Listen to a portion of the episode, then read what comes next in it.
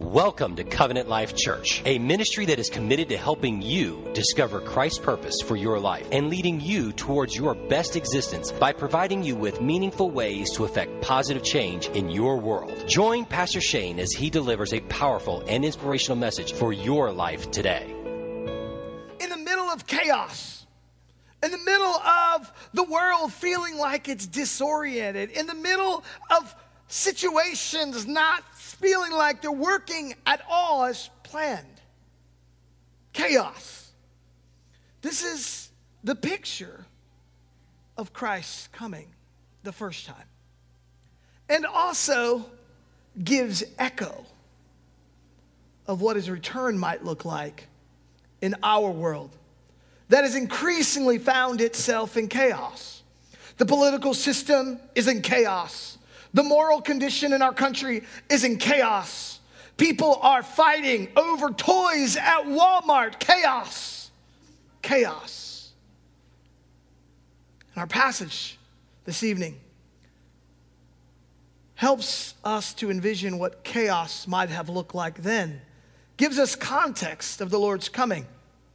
Luke chapter 2, verse 1 says, In those days, Caesar Augustus issued a decree that a census should be taken of the entire Roman world. This was the first census that took place by Quirinius, who was the governor of Syria. And everyone went to their own town to register. So Joseph also went up from the town of Nazareth in Galilee to Judea, to Bethlehem, the town of David, because he belonged to the house and line of David. He went there to register with Mary, who was pledged to be married to him and was expecting a child.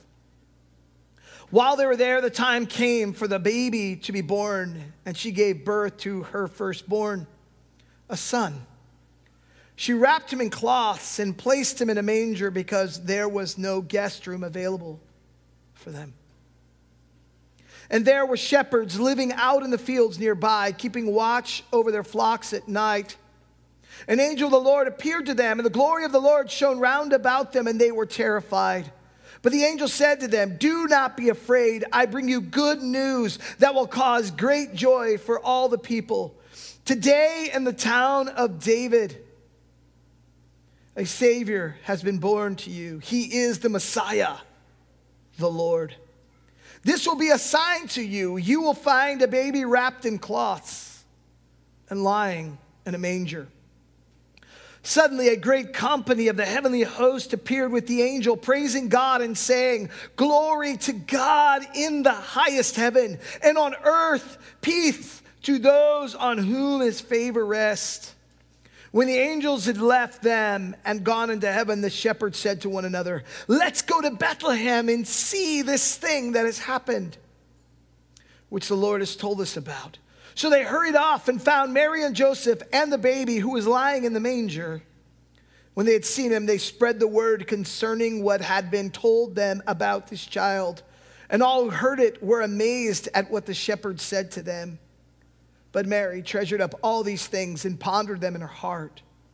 The shepherds returned, glorifying and praising God for all the things that, had that they had heard and seen, which were just as they had been told. I love this story because it gives us context for the way in which Christ came that first time. It's not at all easy street, nor is it an amiable situation. It's less than what any mother would hope for their newborn baby to be born in a place that animals are born. It doesn't get lower than that. It doesn't get darker than that, but this is a great image of how far God's love is willing to reach for you and I. That his condescension to reach humanity was complete by entering into its most low place we have today, and you heard musics that bring about the serenity and the feeling of Christmas, that bring peace and calm. And on the surface, it may seem like that, but behind the scenes, there is much that's happening that is anything but peaceful. The family gets word. you need to go to Bethlehem. And the author is very careful to note which census this is. And everyone during that time would be aware this is the first census by the governor that was to be taken.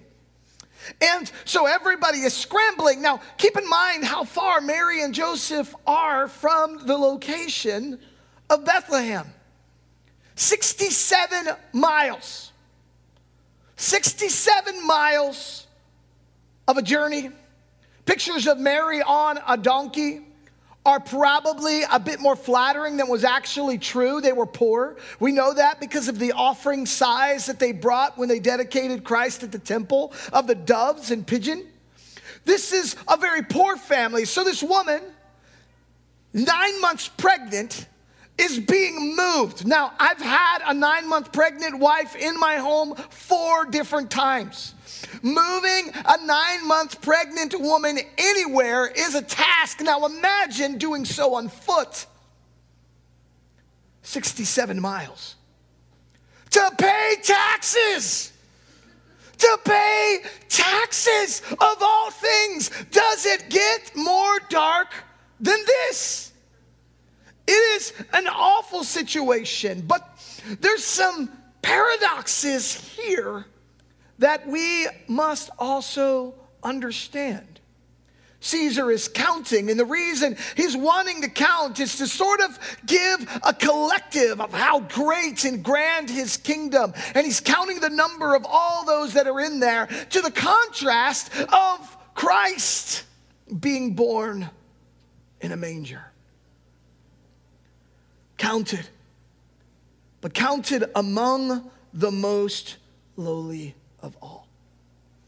And it reminds us that in our own seasons where it may be a little dark, where circumstances aren't aligning just right, the assumption that we make often is that God can't be in this. Sort of echoing a bit of the message that I shared on Sunday. God is in every season.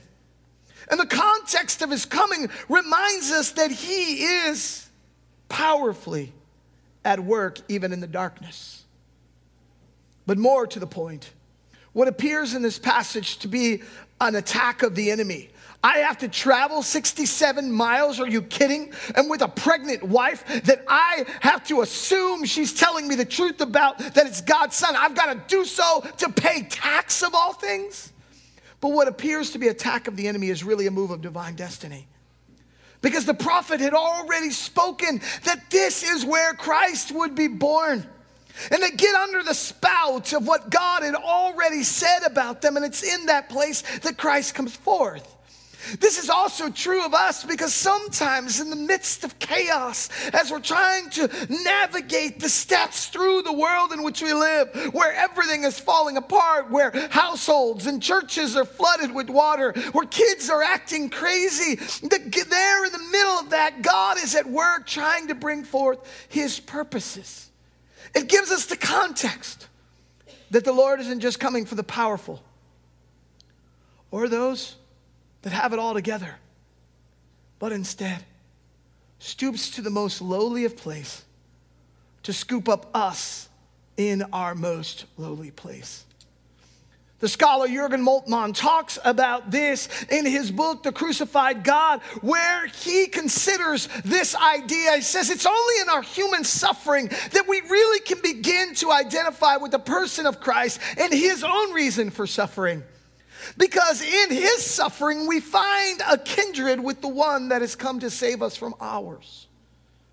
But unless we suffer, we don't know the depth of God's willingness to suffer alongside of us. Last Christmas, I had a bit of suffering, not unlike the one that we have found here this evening. I was out with some friends, and after our Christmas Eve service, I was dressed in similar attire, and we decided that we were going to go to see Meadow Lights. I looked down at my gas gauge when we were heading out to Meadow Lights, and I was between half and three quarters. No, no, I'm sorry. Between one quarter and a half a tank of gas. And I'm looking at my gas gauge. I should, I should have plenty. I can find gas on the way back. And so I get out to Benson, North Carolina, where these lights are, and we're enjoying it. It's all great. I leave there and I go, Well, I'm now at a quarter of a tank of gas. I need to start looking for a gas station. But there were no gas stations open. Why? Because it's Christmas Eve and everyone is shut down for the day. And so I'm getting off exits, I'm looking at signs, and everywhere I was looking, it said closed, closed, closed, closed, closed.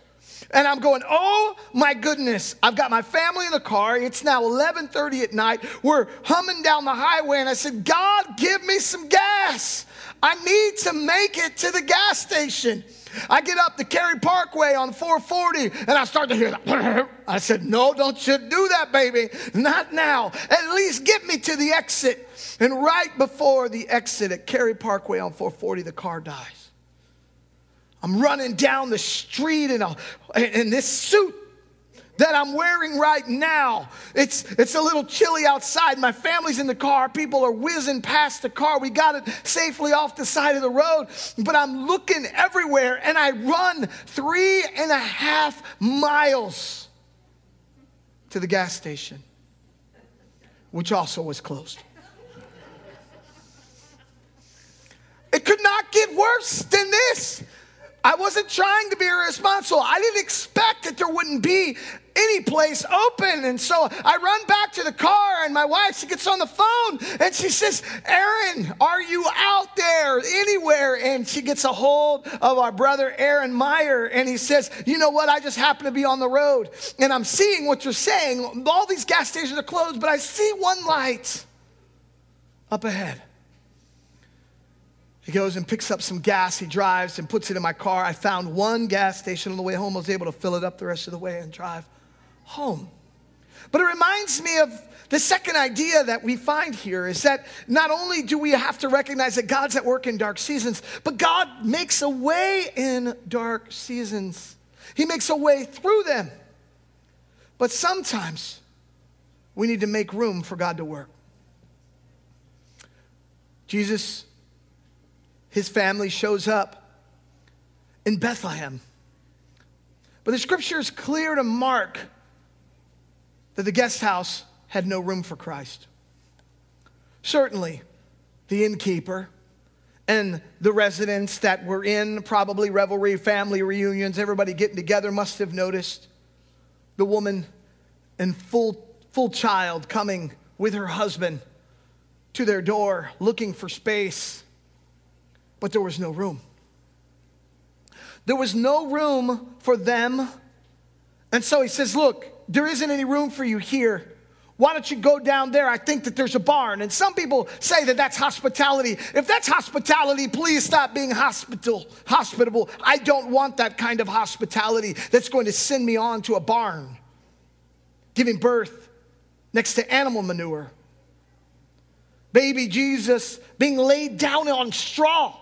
This, the little Lord Jesus, no crying he make. You try laying a baby on straw and see if no crying he make. There will be crying they make. It is nasty, it's smelly, and it's terrible. But I, I, started thinking about this idea is that I find that it's also true that we struggle sometimes to make room for Christ ourselves. Because we live our lives in such a way where there's no margin. We live constantly full tilt, running from here to there. And this day, we finally got here. We're trying to exhale. But probably some of you are thinking, I still got to put together this gift. I've still got to buy for this person. I hope I can at least get to Walgreens. I hear they're 24 hours and they're open on Christmas Eve. Maybe, just maybe, I can get that perfume for my wife that I still haven't shopped for. But that's how we run our lives, isn't it? With no margin. And then when it starts to cycle out of control, we find ourselves deeply frustrated. There's no margin for God to work, no space carved out for devotion, no slow, slow space for worship. And then when we wonder why our lives feel so upside down. Not long ago, we were leaving church and I was living my life with very thin margin. And it wasn't church stuff. It was just life. I mean, running kids to, to sports and, and to, to this event and that event. It was just nonstop. And there was lots of meetings and stuff. And then one of my kids on the way home from church says, Dad, I left my iPod at church and I'm in the car and I'm in the front seat. And I go, oh, no, no, no. And I'm freaking out because they left their iPod at church. I'm certain it's going to be gone. Why did you do that? I mean, I was pathetic. And we all kind of are when our life is constantly maxed out. How's your margins today? Because it's so easy to criticize innkeepers for not making room, but I feel as if we often fall into the same trap. No space for God to work. And we wonder why our marriages are tense. We wonder why nothing really brings joy. We wonder why we're on an endless pursuit of peace and yet never seem to find it. The message that Luke is trying to communicate to us through his telling of this nativity, as he's recounting stories, he wants us to carefully understand that a life that has no margin for God to work will miss the greatest blessings that God has in store. What would that innkeeper's inn had looked like had Christ's blessing come? We see a, an image of this at Obed Edom as, as the Ark of the Covenant is stationed outside of his house. And, and you see the power of God, that just the blessings come, and David becomes jealous for the presence of God in the same way. I wonder if that innkeeper would have had that kind of blessing in his home and said, Christ stoops low. I think in some degree, though, this may be just the way that God wants it. Because if God can't identify with us in the lowest and weakest and most vulnerable parts of our life, then those parts of our life that are that way, He has no capacity to heal because He hasn't entered into them. The great Gregory Nazianzen, thinking about this idea says that which Christ did not assume, he could not heal. He needed to assume every part of our human existence to make a way for us through our own human experiences. God stoops low, bends down, and wants to bring us with him, but we've got to live our lives in such a way that there's at least some margin for God to do a work inside of us. How are you carving out space. And then Luke tells us about this account of angels. Angels play an important part in Luke's nativity and understanding. You've got angels speaking to uh, Mary. You've got angels all throughout the, the passage. You, you see this, this important, these are messengers of God that are telling the truth and, and uh, being the first witnesses of Christ's birth. But where do these angels go? To shepherds, abiding in a field. Now, that might sound pretty pristine to you, but shepherds were the scoundrels of that day and time. The people that were the refuse of society. Their jobs were dirty. It was not the kind of position that you aspired to, it's more the one that you fell into by default. And these shepherds are the ones that first hear the message that Christ is born in a manger. The lights of the angels shines round about them and lets them know, even shepherds, even people that have been the outcast, even people themselves who their lives have been painfully disoriented by the experiences in which they've encountered, are the ones to whom the light shone the greatest, reminding us that even in our most dark seasons, that the light of Christ seems there to be at its greatest reminding us that there is hope despite the struggles that we are experiencing at our job. There is hope even when our finances are in ruin. There is hope, and that hope is that the light of Christ would lighten upon us and bring us through into the blessings that He has in store.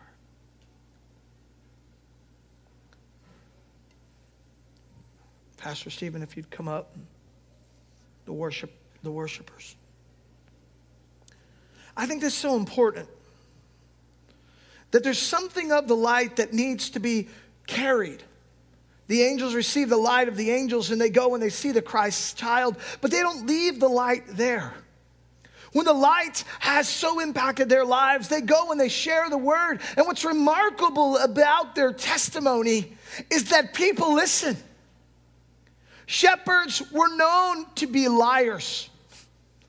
And yet, when these liars start telling the truth, everyone believes them. Why? Because their lives had been so transformed by the power of the Lord and the light of the gospel that those whose message in the past had been unbelievable, when they saw the transformation of what the light had done to their lives, became the most credible witnesses. So much so that Luke notes, notes it and says that people were marveling at what these shepherds had said. Why? Because their lives lives had been so transformed by the power of the light of the gospel.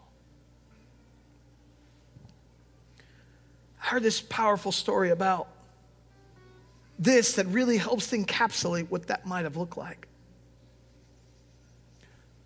Gregory and his two sons, Greg Jr. and Timothy, went on a hike through a cave on the New Trout River in West Virginia. They left their car at an opening and they began to work their way through the cave. They got into the cave about a mile deep, and there were still miles to go. Young Timothy says, Dad, can we push on a little further? I want to go deeper in there. And the dad says, Okay. He looked and checked the batteries and their, their lights, and everything looked good. But as they pressed onward, something happened. One tripped and then the others chased, and their lights that had been reliable in the past were suddenly broken and of no use. They tried to figure their way through the darkness, but there was no hope. Their eyes were playing tricks on them. They thought they'd see a flash here, a flash there, but there was no light. The panic and the anxiety were so oppressive that it was hard to breathe, they said. The dad did the only thing he knew that he could do, which was gather his boys in his arms and say, Boys, let's pray. They prayed. And at first, things seemed to get a little bit better as far as at least their perspective of their situation. They had a little bit of hope, but when hours turned into days and still no sign of them, a help came. They started getting comfortable with the fact that they'd never make it out because it was so dark. Days have now gone by, and family are starting to notice that they're missing. They put out a report, but they didn't tell really anybody that they were going, except for one grandmother that remembers and says they went hiking in the New River Cave in West Virginia. And so the rescuers went out and they were looking everywhere for them. And finally, they spot the location of their entry and they see the car at the brink of death, the true light of salvation came. And what was crazy is that they were just paces away from the cave's entrance. But the darkness had blinded them of the truth. I find that reality at work all the time that salvation is right there, but sometimes the darkness is so penetrating that it blinds us from the apparent truth that's right in front of us all the time, and that is that Christ has come to save us. The light has already shone, and if we will just behold it, we too can be saved. Saved from our weakness saved from our despair, saved from ourselves. the selfishness, the anger, the rage, the emptiness, the hollow dreams, the broken dreams, the lives that have been painfully disoriented by all of what this world can do against it, does in fact have a paralyzing effect. But when the light of Christ lightens upon our lives, somehow the hope of Christmas always comes. And that's what we are to look for today and every day, not just on Christmas Eve when the calendar tells us and reminds us that Christmas is here, but every day when we hear the whisper of the Spirit telling us to slow down and to widen our margins so that Christ can speak. The opportunities that we have every single day to share His love with others. This is Christmas. This is the way that Christmas is always meant to come, not just on December 25th, but every day. How are your margins? Is a room in your life for Christ? Where is the darkness in your life that you still need Christ to touch? Friend, He's here tonight to touch you. Would you bow your heads and pray with me? Join Pastor Shane of Covenant Life Church next time for another powerful and inspirational message. To find out more about Covenant Life Church, log on to www.covenant-life.com or call 919-462-1932. Remember, living life without direction is meaningless. Living a purpose life with direction from Jesus Christ is your life fulfilled.